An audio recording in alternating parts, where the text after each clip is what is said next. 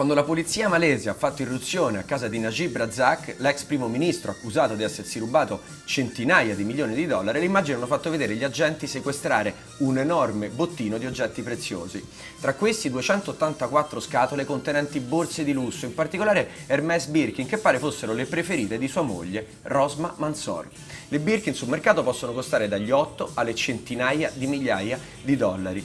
Ma allora era una semplice shopaholic o una saggia investitrice la Mansour? No, perché dal 1981, anno in cui sono state messe sul mercato, le Birkin più 14,3% all'anno, come investimento hanno performato più dell'oro, più 2,1% all'anno, e più dell'indice Standard Poor's 500, più 8,7% all'anno, che è quello che raggruppa le 500 aziende più grandi degli Stati Uniti.